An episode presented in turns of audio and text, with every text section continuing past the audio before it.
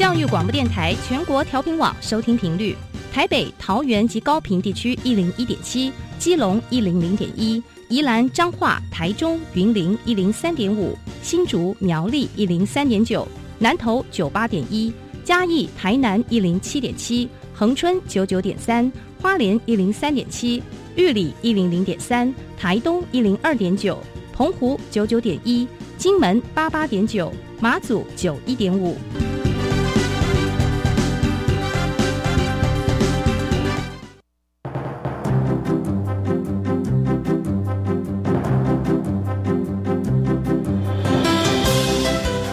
湾的教育要怎么做，才能使孩子面对未来的社会呢？当我们期待孩子改变的同时，也期待教师的教学方法跟着改变，家长的观念也一起改变，一起携手，协力同行。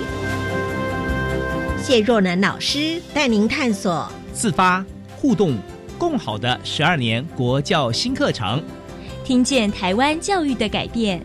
欢迎收听《国教协作向前行》。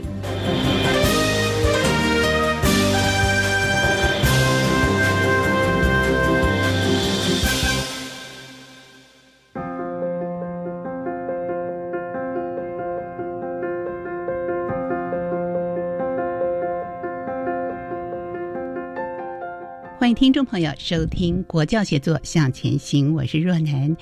在上次的节目当中，我们邀请了开品餐饮学校的老师来跟听众朋友分享介绍非认知的相关课程。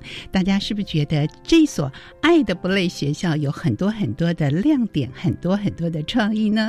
在今天节目当中，我们继续邀请开平餐饮学校国际部王小汉主任，还有吴伟忠老师来跟听众朋友分享介绍国际议题思辨跟公益行动方案的课程。这个内容到底是什么呢？我们请今天的两位来宾来跟听众朋友分享。王主任你好，大家好，我叫小汉，那学生会叫我 Mina 米。那我们就是之前有稍微介绍到，我们是在台北大安区的开品餐饮学校。那我们主要我跟伟忠老师是负责国际部的课程。那等一下我们就会多分享一下我们国际部课程到底在上些什么，然后学生的收获是什么。谢谢。哇，这是同学们对你有个昵称。对，因为我们在国际部，我们都是称呼英文名字，因为我们是双语教学。嗯对，所以就是我叫 Minami，然后伟忠我们其实平常都叫 Staff。嗯，Minami 老师。好，Staff 老师呢，来介绍给听众朋友吴伟忠老师。伟忠老师好。Hello，听众朋友大家好，诺兰姐好。是啊、来兰姐的节目也两三次了，很开心再次见到您。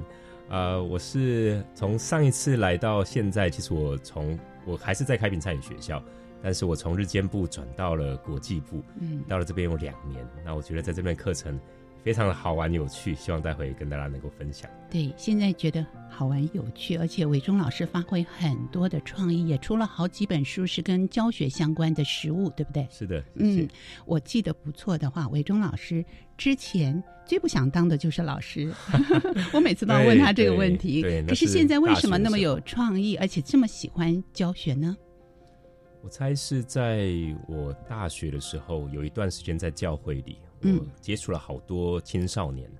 那我就跟孩子的那种互动，大概是从那时候开始培养起来的。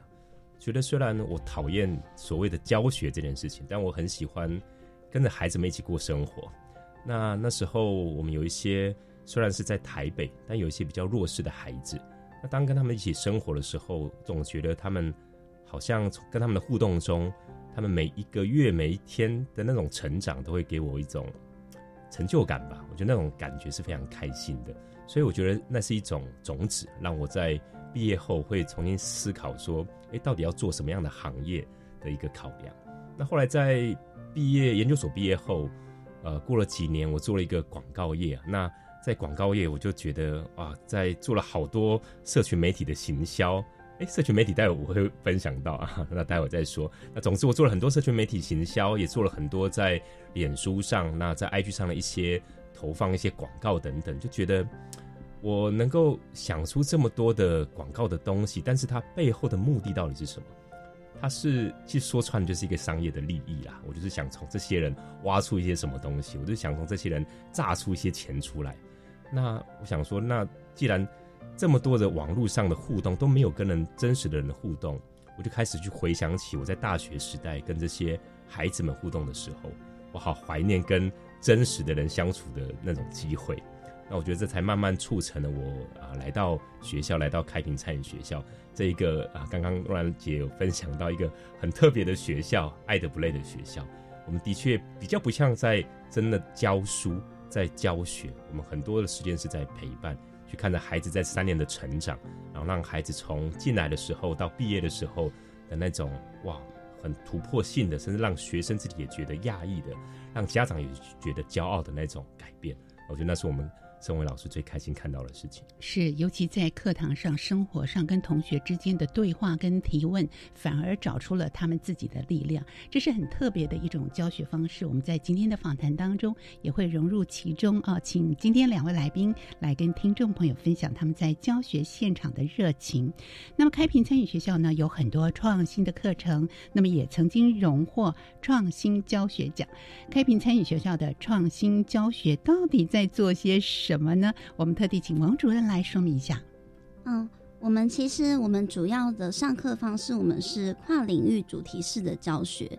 那我先说明一下，什么叫跨领域主题式？就是其实，在教学我们最常听到就是所谓的国文、数学、英文这样的分科教学。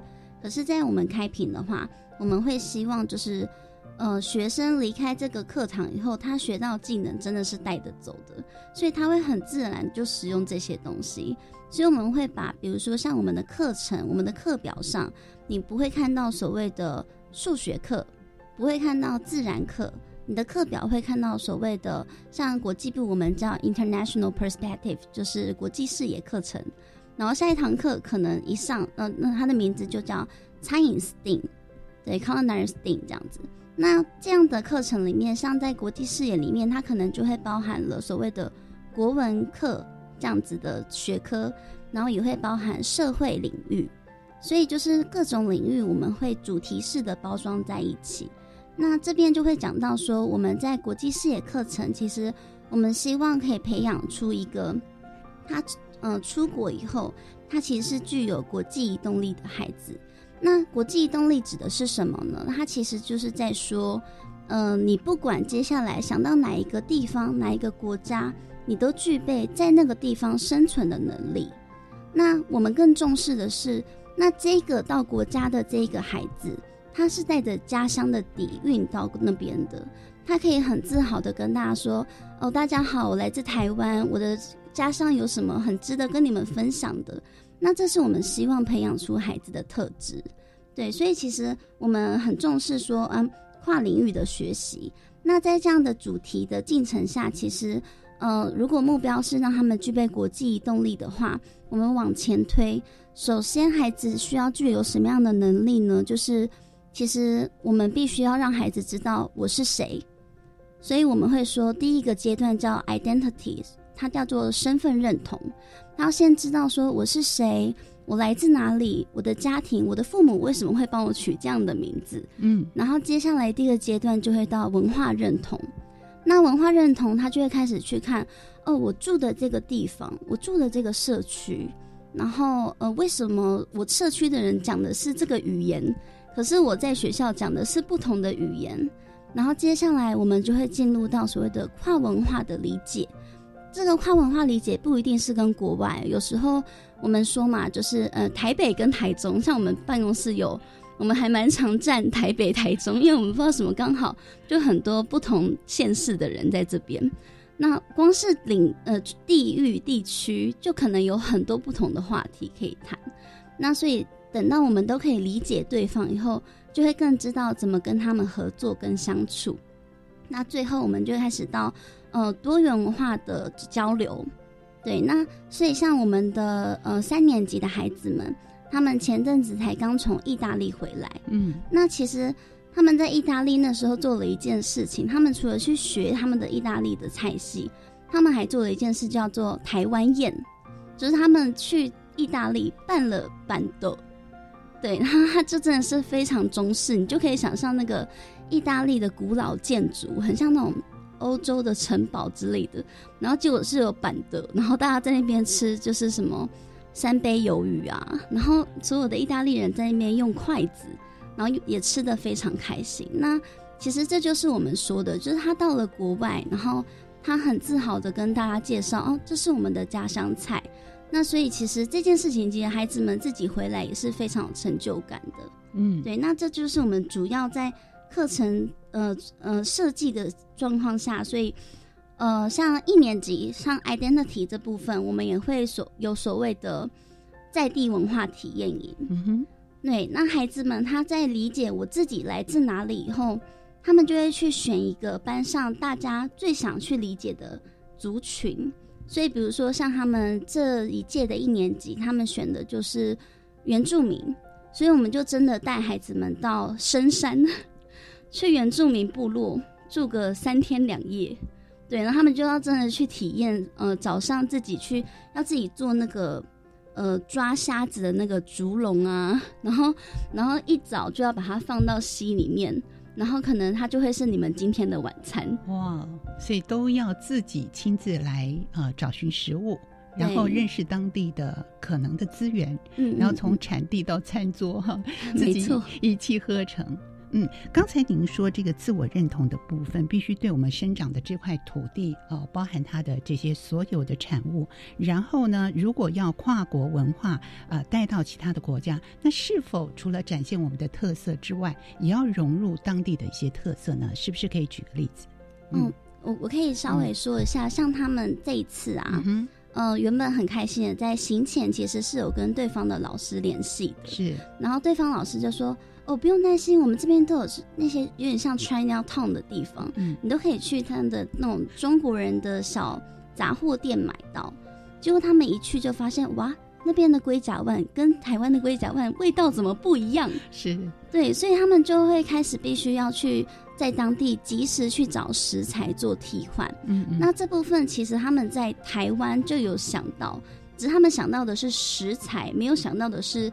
调味料或酱油，嗯，对，所以其实孩子们在前面就会必须自己先做很多的 research，先调查。所以就是嗯，我们那时候换了换了那个菠菜，就是原本他们是要用好像是台湾高丽菜还是什么的去做一道料理，然后结果那边的那个意大利师傅一听到说，现在的时蔬可不是一可不是高丽菜，现在时蔬是菠菜。你们是餐饮人，就应该要有这个概念。他们就立刻说换就换，然后就立刻要做调味、味道上的变化，这样。嗯哼，所以要因应当地的一些时节啦、食材的一些转化啊，所以这样的一个国际视野、文化的交流，对于我们的孩子影响蛮大的。呃，那我们也请韦忠老师来跟听众朋友分享。其实这种创新的教学，在你的教学生涯里面，一定常常出现，不管是各种类型的课程，是不是来我们跟听众朋友分享？啊，我刚刚在一开始有跟大家分享说，我来开平一开始在日间部嘛，那后来到了两年前，我转到国际部，那时候我就在思考说，哎，到底我来国际部，我能够为这个地方带来什么？那我想说，我的一些 idea 还蛮多的，那我就开始做了很多 research，看说到底现在在做国际教育，我们有什么样的新的点子、新的课程，是可以让国际教育变得更丰富的。那也想跟大家分享一下，在开平国际部是一个还蛮特别的存在哦，就是在像很多在教育部的一些所认可的这些双语的这些高中，那我们是是双语实验学校，那这样子的一个扩增双语实验学校，像很多像是中正高中，像景美女中，就像这样这种比较赫赫有名、大家听过的学校。但开平是唯一在台湾抽到这样肯定的一个技职的学校，技职的呃高职，所以我们等于是第一个高职能够有这样双语的课程。那这样的课程呢，我们就在思考，虽然我们是双语的学校，但是的确啦，说到底，哎，我们孩子们的英文呢，他也许没有办法跟这些正规的高中去去拼，所以我们要做国际教育，那我是不是能够用更活泼的方式、更有趣的方式去去带入他们的课程里？那那一年的暑假，就是我进国际部那个暑假，我就刚好读到一本书。那么书里面就讲到说，在十九世纪的呃巴黎，在法国那时候是一个思潮非常啊萌芽的时候，那很多的不同的知识分子，像是科学家，像是文学家，他们都常常聚集在一个。应该是一个思潮荟萃之处，那个地方叫做咖啡厅，它是一个非正式的地方。但大家到咖啡厅里，咖啡象征了一种自由，一种平等。你去到那边，不管你是谁，你都是平等的。你都买一杯咖啡，你坐在那边，你想说什么你就分享。所以说，很多知识分子就聚集在那里，说出他们的想法，说出他们的 idea，那就造成了不同阶层的流动，也让不同思想的人、不同啊观念的人能够在那里。有一些的对话，甚至争辩，甚至吵架等等。那那后来呢？有一个心理学家，他就提到一个概念，叫做亚努轩 thinking，那叫做双面思考。那亚努轩 thinking 是什么呢？那它其实是从一个叫亚努斯这个概念出来。亚努斯是在罗马文化中的一个一一个神，一个神明呐。那这个神明呢，它是它是一个啊，就是一个一个一个神，但是他的头呢，它是有两两个面孔的。也就是说，它一一个头，它同时就有两张脸，一个朝正面，一个朝反面，它等于是双面神。那他就这个心理学家就用这个概念去象征说，哎，其实当一个人他如果能够同时具备两种概念的时候，就是他能够，哎，如果我面对一个议题，我能够同时也能够支持，也能够知道哦支持的原因是什么，我也能够知知道反对的原因是什么，我能够同时站站在双面的立场。我能够同时想到不同的立场的可能性的时候，那这个人他会变得更有创意，变得更能够去同理不同人的心情。那后来我读到这个 idea，我就觉得就像挖到宝一样，就这个东西太棒了。那我来好好发展这个概念啊，因为那时候其实，在在很多的国际教育都在谈，就是模拟联合国啦。那那时候模拟联合国，它其实的确它是已经架构的蛮完整，但我们那时候觉得对记者的孩子这一套系统。对他们来讲，我觉得太过困难了。他们要去理解这么多不同国家它的脉络太难，所以我们就用这样子的概念，把它变成一种思辨会。那其实它就是一种从辩论会开始的概念。那它同样就是啊，我就我就分享一下它的流程好了。那这是我们在国际部这几年去发展出了一套，就是我们自己的一个一个很特殊的课程，叫做双面思考，叫做国际议题思辨会。就是呢，一开始呢，哦，学生我们可能抽签，那像是这今年啊，我们就用一个主题叫做社群媒体啊，对我们是正面的吗？对青少年是正面的影响吗？还是是负面的影响？哇，那其实这个议题学生就很有感。然后，但是呢，他们不能够自己决定说，哎，我是正方。我是反方，哎，他们是要抽签出来，所以两个部分都要准备，两个部分都要准备，对他们两个部分都要去思考。那他们抽到之后，哦，投到正方，好，那我正方就有哦，opening 就是开场哦，我开场先讲一段论述，我支持的原因，然后再来，哎，我听反方讲完之后，哎，我要去回应他，所以第二个角色叫 responding，就去回应说，哎，反方你的你的立场，但我觉得怎么样？我觉得我去回应他。那在听完这个反方的回应之后。第三个角色就叫做 concluding，就是总结。那我们就把这个辩论会变成一种啊，两边都各有三个角色，这样交互攻防的概念。但这个听起来好像真的没什么，就像一般的辩论会嘛。但最有趣的就是，就当比方说我们总共有六组的学生，当他们全部都比完之后，哎，我们最后会会会抓出说啊，我这些正方最讲的最精彩的一组，好，他这个这个这个就出来变成他正方的第一名。反方的第第一名也也出来，到最后一场做真正的冠军赛，是双方要交换立场。哎，正方他要变反方，反方他要变正方。哎，这时候学生就有时候就很错乱。哎，我刚刚不是还在支持 社群媒体的吗？那我现在竟然要变成我要强力这个攻击社群媒体对我们的影响。所以最后这个阶段，在一开始时候，学生并不知道。学生知道，学生知道，知道，嗯，但他转换的时候，他还是会很错乱。就像有时候我们在讲事情的时候，我们在说啊，这个这个啊，政府怎么样，政府怎样，哎呦，突然我要转换立场，说，哎，其实政府很好啊，我们自己会觉得很错乱。那我觉得对学生来讲，这就是一种思考上的训练。是。那我觉得，与其说是一种课程，不如说是一种思辨的游戏。他。学生在整个过程中就会玩的很开心，到最后他转换立场的时候，哎，我觉得后来跟学生在聊的时候，他们就会发现，哎，这个这样的课程真的是让他们能够思考每一个议题它的不同层面。所以，我们现在在国际部的课程中，我们大概每一个学期都会有都会拉出四个国际议题。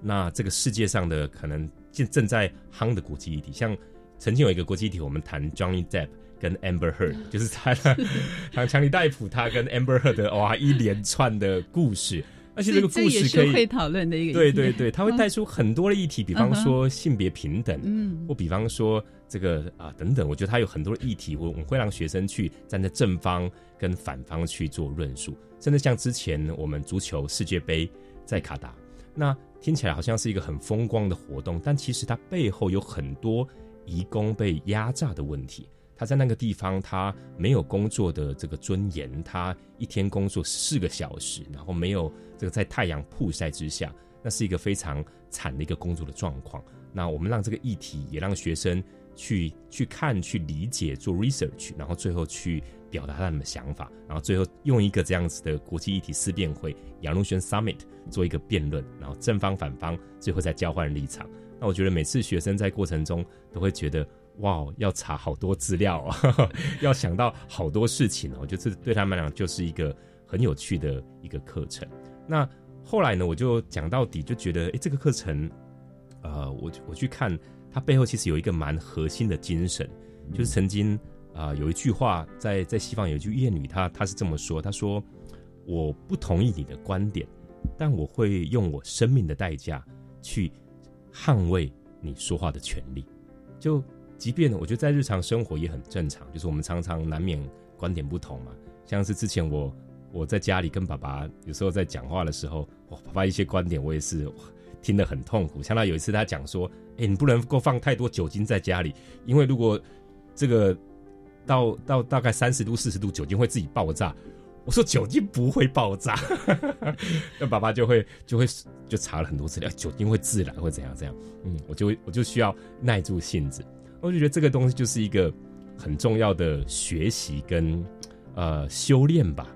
就算你不同意一个人，但是你还是要让对方去好好的说完他的事情，你要去尊重他。那我觉得这个是对于一个十五六岁的青少年来讲很重要的功课。除了训练思辨，除了让他独立思考之外，他怎么去尊重人，怎么去倾听人家的声音，这是。我觉得更重要的事情是，联合国也非常倡议我们尊重儿少的表意权。那怎么样让他们能够呃，在这样思辨的一个领导之下、陪伴之下啊，能够清楚的表述自己的意见和想法？那同时怎么也听见？我觉得那个听见有时候很难的，有时候光顾着说，有时候你要倾听自己内在的声音，你要表达出来的，你要听对方在说些什么。是这样的一个思辨，是不是在过程中也会遇到一些困难呢？或者是在这个过程里面，学生的反应又是如何呢？我们在下一节节目当中继续请今天的两位来宾，王主任跟伟忠老师来跟听众朋友分享。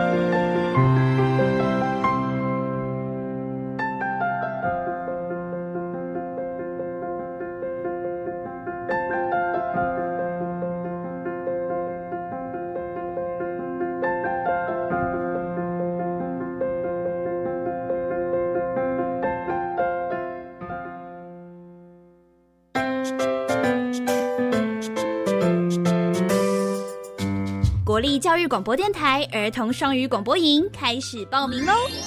有双语口说练习、广播录音体验等丰富的课程内容。即日起至七月二十号报名截止，欢迎暑假后升国小五六年级的同学，可以到教育广播电台的官方网站或粉丝专业点击链接看更多详情哦。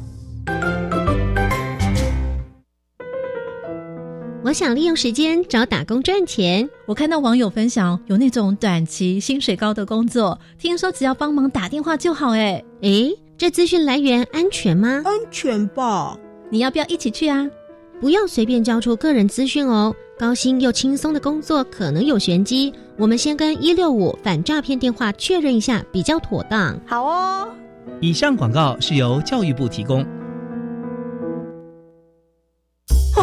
最近很不顺，家里蚊子又多啊，今天又觉得头痛发烧，该给师傅看看了啦。是不是还有后眼窝痛、肌肉关节痛？出诊。哎啊！你怎么知道？你也是哦。哎呀，这是登革热症状，家里积水要肠道，否则容易长病媒蚊，引发登革热。啊，这么严重哦！对呀，赶快去看医生啦！有问题就打一九二二防疫专线。以上广告由卫生福利部疾病管制署提供。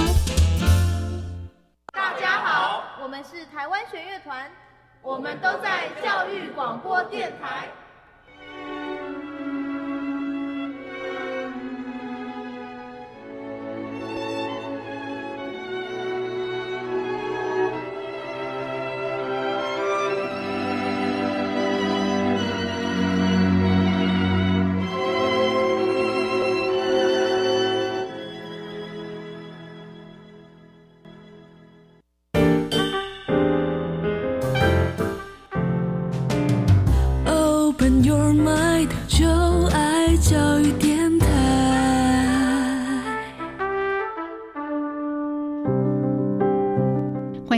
回到国教协作向前行，我是若楠。今天邀请开品参与学校的王小汉主任，这是国际部的王主任，还有我们国际部的吴伟忠老师，跟听众朋友来分享国际议题思辨与公益行动方案的相关课程。与其说它是课程，听起来是非常活泼有趣的主题式的教学方式啊。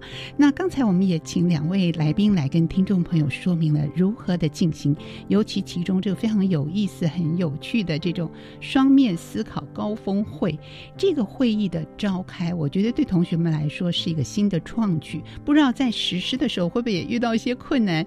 是不是也如主任跟韦忠老师预期的，哎，能够照你们的流程跟照你们的想象去发挥呢？呃，我们现在这个活动发展到现在第二年，那算是第四届。但现在发展看起来像是，哎，现在办的还还 OK，学生好像开始能够去表述一些想法。但你一开始完全不是这个样子。一开始我们的主题，我们记得有一次讨论啊，戴要不戴口罩这件事情，大家支持戴口罩或是不戴口罩。那次的这个结果只能用惨烈来形容。学生那时候没有什么论述的概念，他可能就说啊，我支持啊，因为戴口罩很好啊，因为要保护自己啊。但那时候孩子他还没有办法引用数据的概念，引用去找一些资料的概念，他他只能共用自己的生命的经验，去很认真的去要要支持这件事，或者要反对这件事情。学生还是很可爱的啦，他很认真，就是他用他的生命经验想要证明哦这件事是对的或错的。但其实呃，我觉得在这样的课程中，就是让孩子他能够认识，除了他个人的生命经验之外。在他背后有这么大的世界，那这么多的一些资讯，这么多的人民，他们不同的人他们在想些什么？所以我后来就慢慢去带着孩子去建立说，哎，我们怎么去成为一个具有独立思考的人？那其实你要独立思考，不是说这个你有就有，而是我们要先建立，我们要怎么去资料收集，我们要怎么去找到正确的资料？比方说，他们开始会去找一些资讯，然后找到一些论述，找到一些证据来。来证明，来啊，这个支持他们自己的论述，那就从我们很惨烈的经验开始，慢慢慢慢，我们才有一点一点的改善。那比方说，我们曾经有一次引用了一个学者，他用了一个一个这个呃反驳金字塔的概念，叫做 hierarchy of disagreement。那这个啊，我觉得这样子的架构就会让学生很知道说，当我要反驳别人的时候，我怎么反驳是是好的。那这个所谓反驳金字塔呢，它就是说，当你在反驳别人说别人讲的不对的时候，它有几个层次。最低的层次呢，就是比方说啊、你听到这个啊老师在课堂上说这个地球是平的，不是圆的哦，你听到听到听完这句话，那你学生啊、最低层层次就是人身攻击。你说你讲什么东西啊？老师你你是你是脑残哦，就是你没有在回应这个他讲的内容，你直接直接骂他，这是最低的层次。那第二个层次就是，哎，你去质疑他的身份，比方说，哎，老师你是历史老师啊，但是你是科学家吗？哎，就是你一样没有回答到老师讲的那个地球是圆的还是平的这个事情。那第三层呢，就就开始慢慢的去进到说，哎，你慢慢开始去回应他的内容。比方说到第四层，就讲说，哎，其实地球是圆的，结束 哦，就是没有任何的的的也没有任何的支持，没有任何的证据。到第五层、第六层开始，哎，要去引述了。引述，因为地球是圆的，因为曾经这个伽利略他出版了什么书，他他说明他用任何一些的这个科学的支持去去证明地球是圆的。哦，那开始就有一些东西了。然后到最高层呢，我觉得那是蛮有趣的。最高层就是你不只是呃去引用一些一些认认认证，他还能够去理解对方的立场，那是最高层的反驳。就是哎，老师你这样讲，我猜一定有老师的原因。那老师你可以多说一点嘛？为什么您会这么觉得？那那的确，地球传统是觉得是圆的，那甚至地呃传统是觉得是平的，那甚至地球也它也不完全是圆的，它是椭圆的。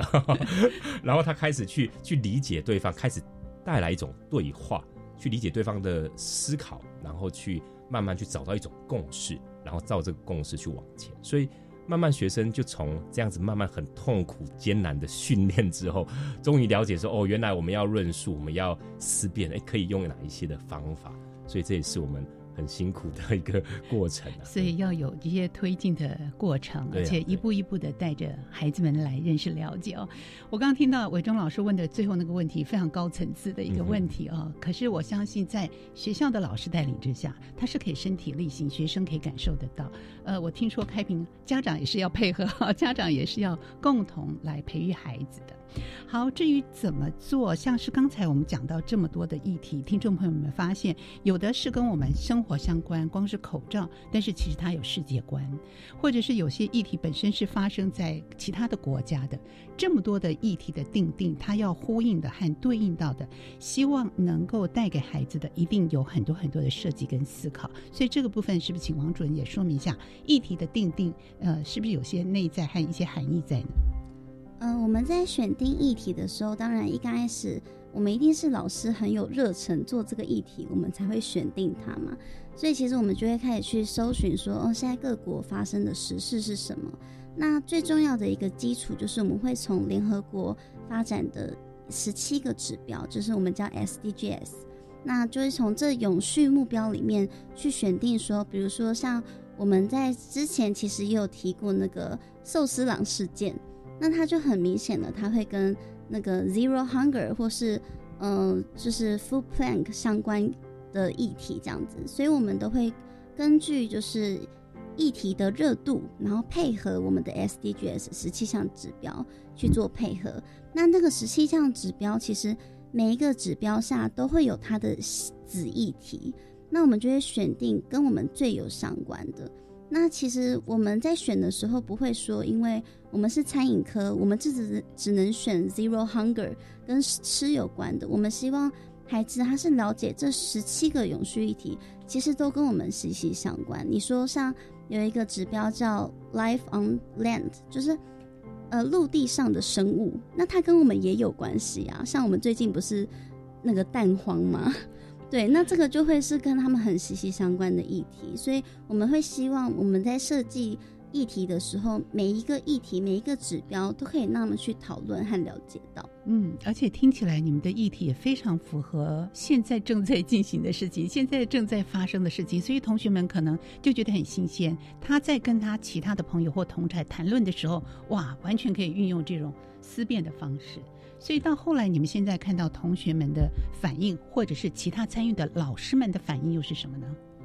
我觉得今年真的是进步非常的多，就是我们开始意识到说啊，原来孩子他要思辨，要给他架构以后，孩子们已经开始知道，OK，我要去找数据，我要去找引用，然后我要去找真实案例。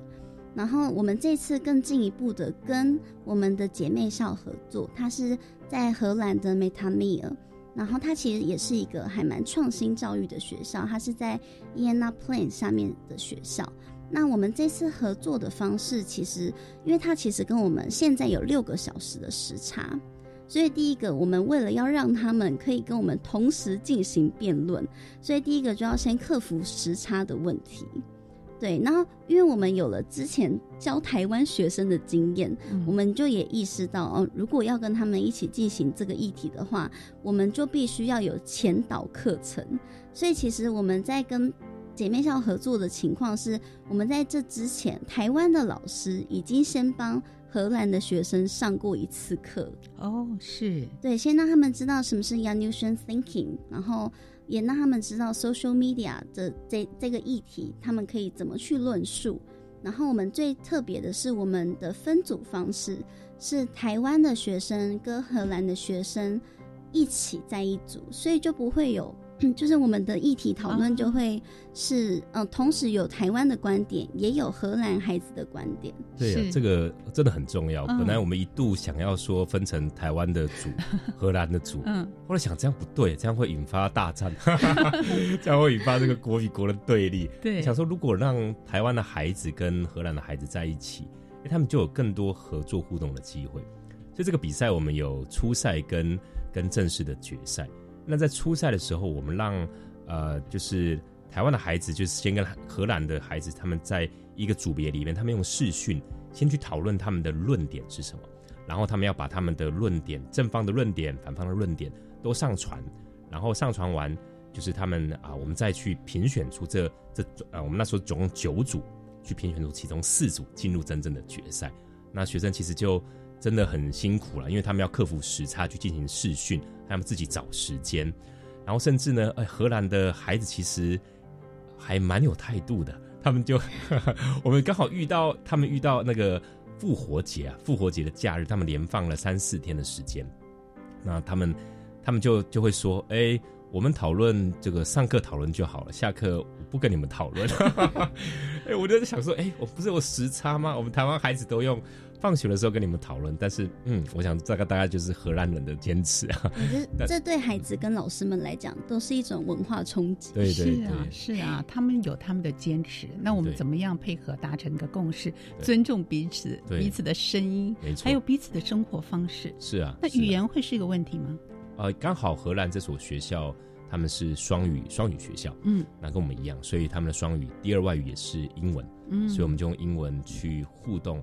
我觉得虽然遇到一些小困难，但最后的呃那个成果是是还蛮棒的。所以后来当我们进入决赛的时候，我们有四组就就就进进去嘛。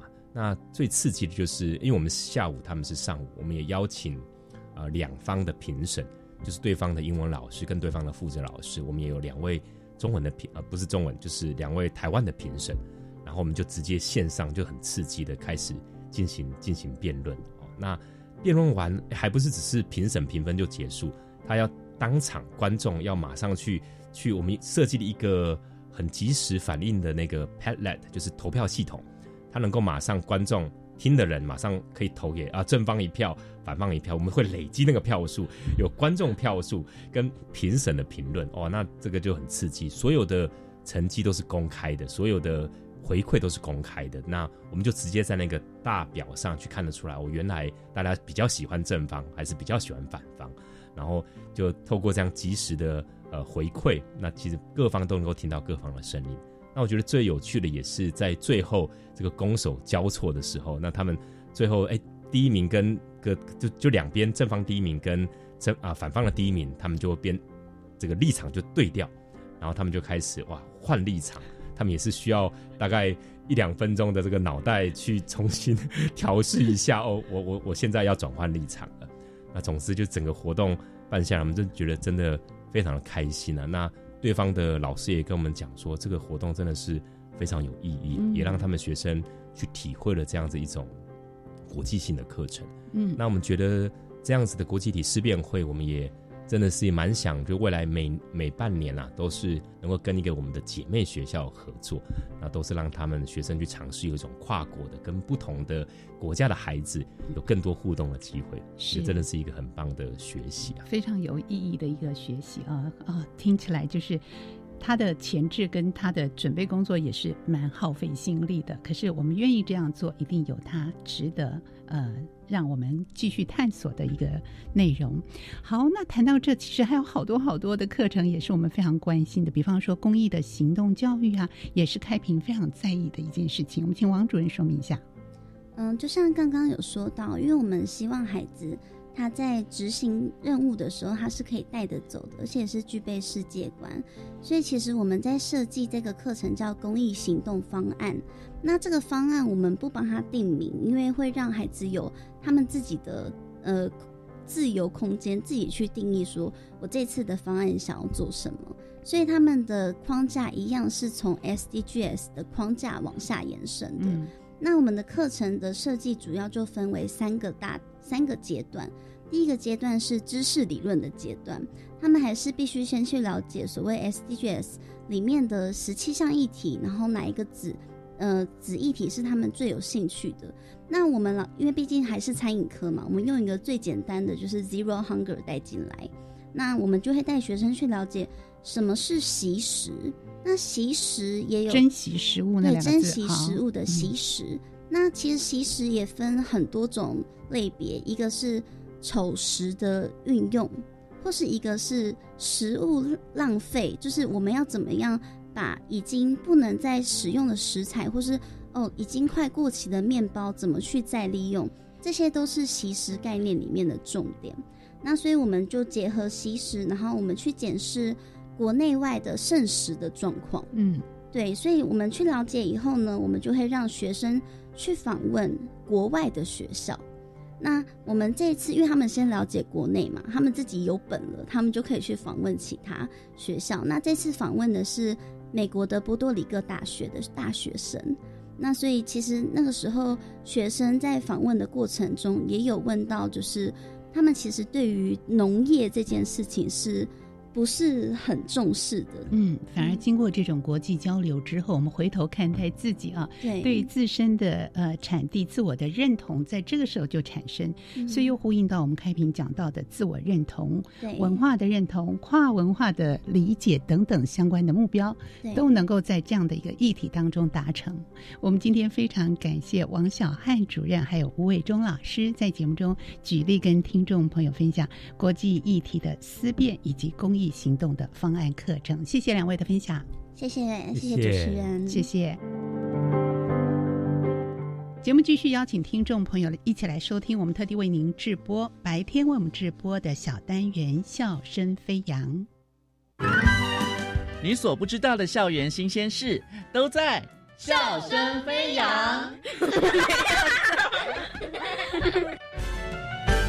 欢迎来到《笑声飞扬》单元，我是白天。为大家邀请到的是来自台北市光复国小的陈雅晶老师，老师好。嗨，大家好，我是陈雅晶。带咱们来查某囝哈。对。陈雅晶老师呢，对于我们的台湾的语言来也推动非常的厉害哦。特别是老师今天来就送我这本《小弟弟的位》。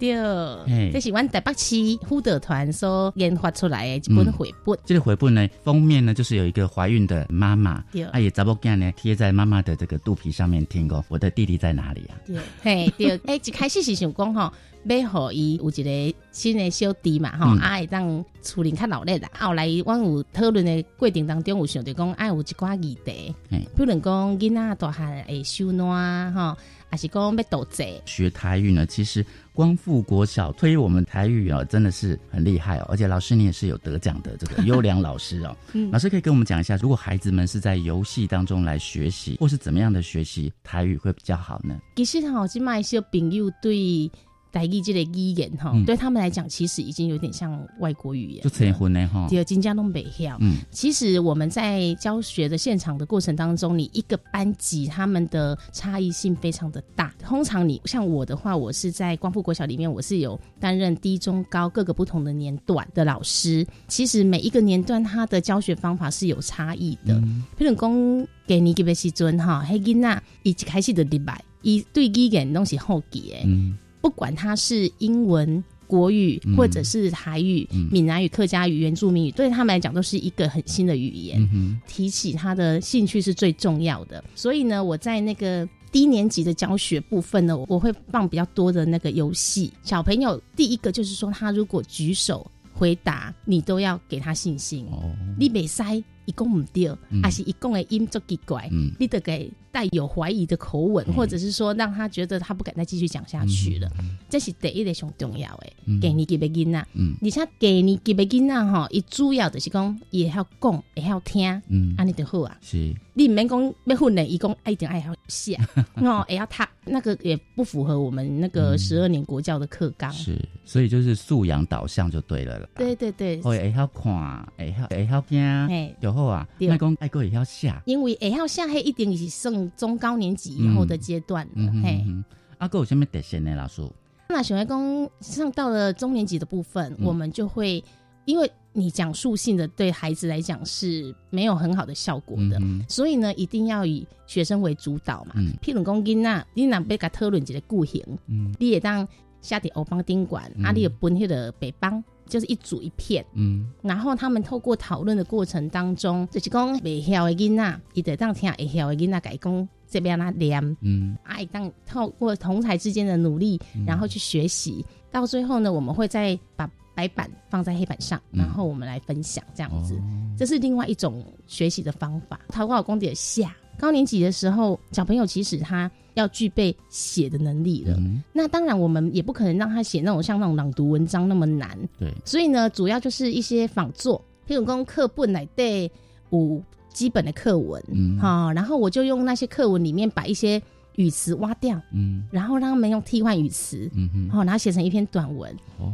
对，那像今年我们园游会那一天，我其实在我的教室前面有贴了一些给妈妈的卡片，嗯。是带一半呢。嗯。就是公，因为我的教室其实是在操场旁边而已，哦。所以呢，我想说，我们本土语言要用借由这个时间来增加我们的曝光率。嗯其实那些东西也是小朋友自己写出来的，是所以我就是让小朋友在上课的过程当中写一个简单的台语版的卡片，嗯然后把它贴起来。小朋友其实他会透过这个活动的时候，他就会激发出他想要写那个词的那个主要的兴趣。像他就会说：“老师，我要感谢我妈妈让我打电动。”嗯那老师怕电动没那些、啊，嗯他们就会问，那老师就会教他。嗯那他就说：“哎、像我们说，你要写上巧的阿母，还是讲上水的阿布，老师跳边那写，嗯水边那下。”嗯就是他们透过自发性的过程当中，他们想要知道说这个字怎么写，总比我们一直教他那个字怎么写、那个字怎么写还要来的重要。所以我会透过一些活动，嗯然后让孩子比较能够情境化学习。所以这个就是老师你创立的学本土语文百亿也新风貌哦，就是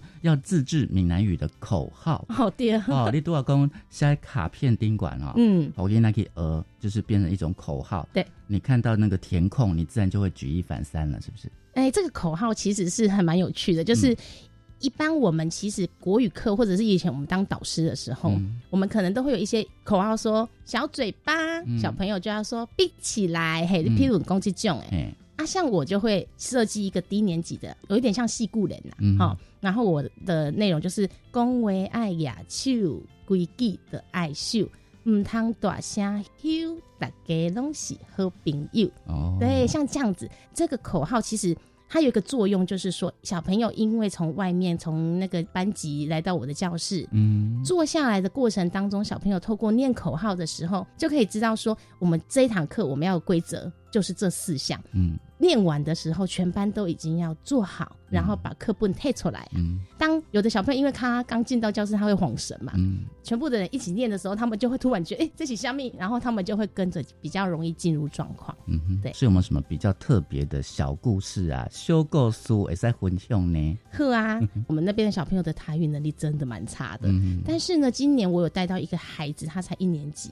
那那个一年级的小朋友，他真的全程都跟我说台语。嗯，一开始的时候，他还会说，因为班上只有他听得懂，其他人几乎都不是很听得懂。那所以老师当然就是台语加国语会一直混杂的讲。但他刚开始，因为他也自己求好心切，他就觉得他非常有很大的台语使命感。我不知道他爸爸妈妈是在家里很常教他还是怎样，然后他就会跟我说：“老叔，你爱讲台语。” 我当然就会跟他说：“哦，对，老师知影你台语就好诶。嗯，啊，问题是老师哪拢讲台语吼，别人听无，听无啊，嘿啊，啊，所以今嘛，你就是我的小老师，嗯你今嘛是我的翻译机，嗯，老师若是讲点虾米，囡仔听无诶。你就要更认真听哦，然后你要帮我翻译。哇，那个小朋友现在上台语课真的很认真。另外一个就是低年级的孩子，有一次他跟我下课的时候，他都会留下来跟我聊天。那他就跟我说：“老师，我很喜欢上台语课，诶，因为他台语其实或许也没有很好，但是他就说，因为我觉得你很有趣。嗯，因为这一句话就让我觉得老师本身有趣很重要。当你引起孩子的注意，引起他的兴趣之后，你要让他再来学习我们的台语，比较能够更精准哦，在传承哦，那么传承咱的台语哦。刚你一个人，你会感觉讲就孤单、就稀微的无？其实伫教室内底的时阵，是我感觉稀微哈，因为我知影讲，我靠我一个人伫教室内底教，是能力是有限的，所以呢，我就在想说，哎，那我如果加入了本土语言辅导团，或许第一个我对政策比较了解，然后第二个我可能会有很多更有这方面专长的老师跟我一起互相交流。等到我加入之后，我发现真的就是因为我们有在本土语言辅导团里面有互相精进嘛，精进过程当中，我们也会去教一些。本土资源教师，因为现在的本土语言哈，大部分都不是专任教师，他们都是资源老师。这些资源老师，他们呢很会讲台语，他们的语言的底蕴是很深厚的，但是他们或许对于教学法不是很了解的。我因为进入了这个辅导团之后，我有更多的机会去跟他们分享，那我就觉得我有慢慢扩散出去。没错。就是爱趣味啦。以下今麦囡仔甲以前都无讲哦。嗯，上尾也是请老师给咱讲起来推行哦，台语能够在小学里面哦，给其他学校一些建议呢。本土语文它其实在它可以展现的是有很多部分的，像台北市其实有举办很多种不同的比赛，就是一直以来它有一个品德教育，嗯，那个小故事书写，因为台北市教育局会把它做成绘本。那我现在最近有在尝试的就是我用我自己写的绘本把它翻成台语，跟小朋友讲，我发现。他们的眼睛比看课本更亮。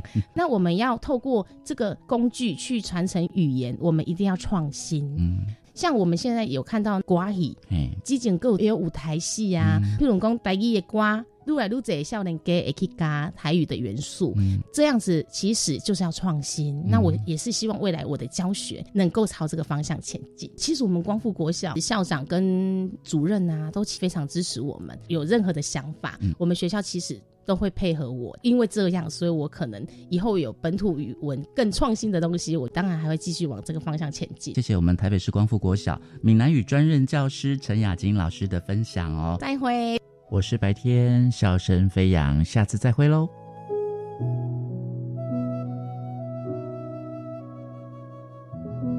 好，今天节目呢就进行到这，非常感谢您的收听，也欢迎听众朋友可以上网订阅我们的 Podcast 节目《国教写作向前行》，欢迎在每个礼拜三的晚上按时收听。我是若楠，下周见喽，拜拜。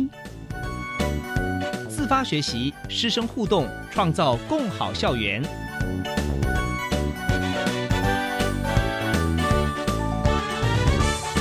国教协作向前行节目由教育部提供。